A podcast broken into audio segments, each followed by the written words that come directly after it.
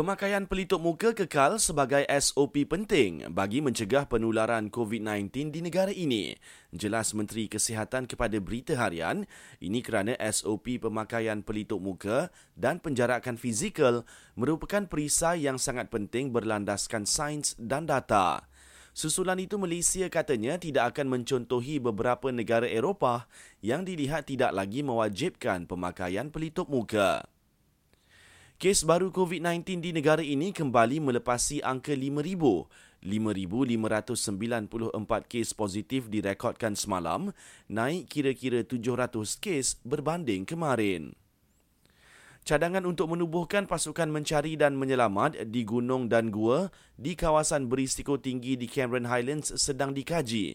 Jabatan Bomba dan Penyelamat berkata, kajian sama akan dikembangkan di Kelantan dan Pahang.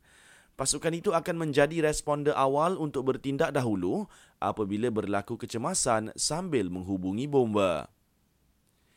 Tiga lelaki yang menjadi pengiring konvoi motosikal berkuasa tinggi serah diri kepada polis.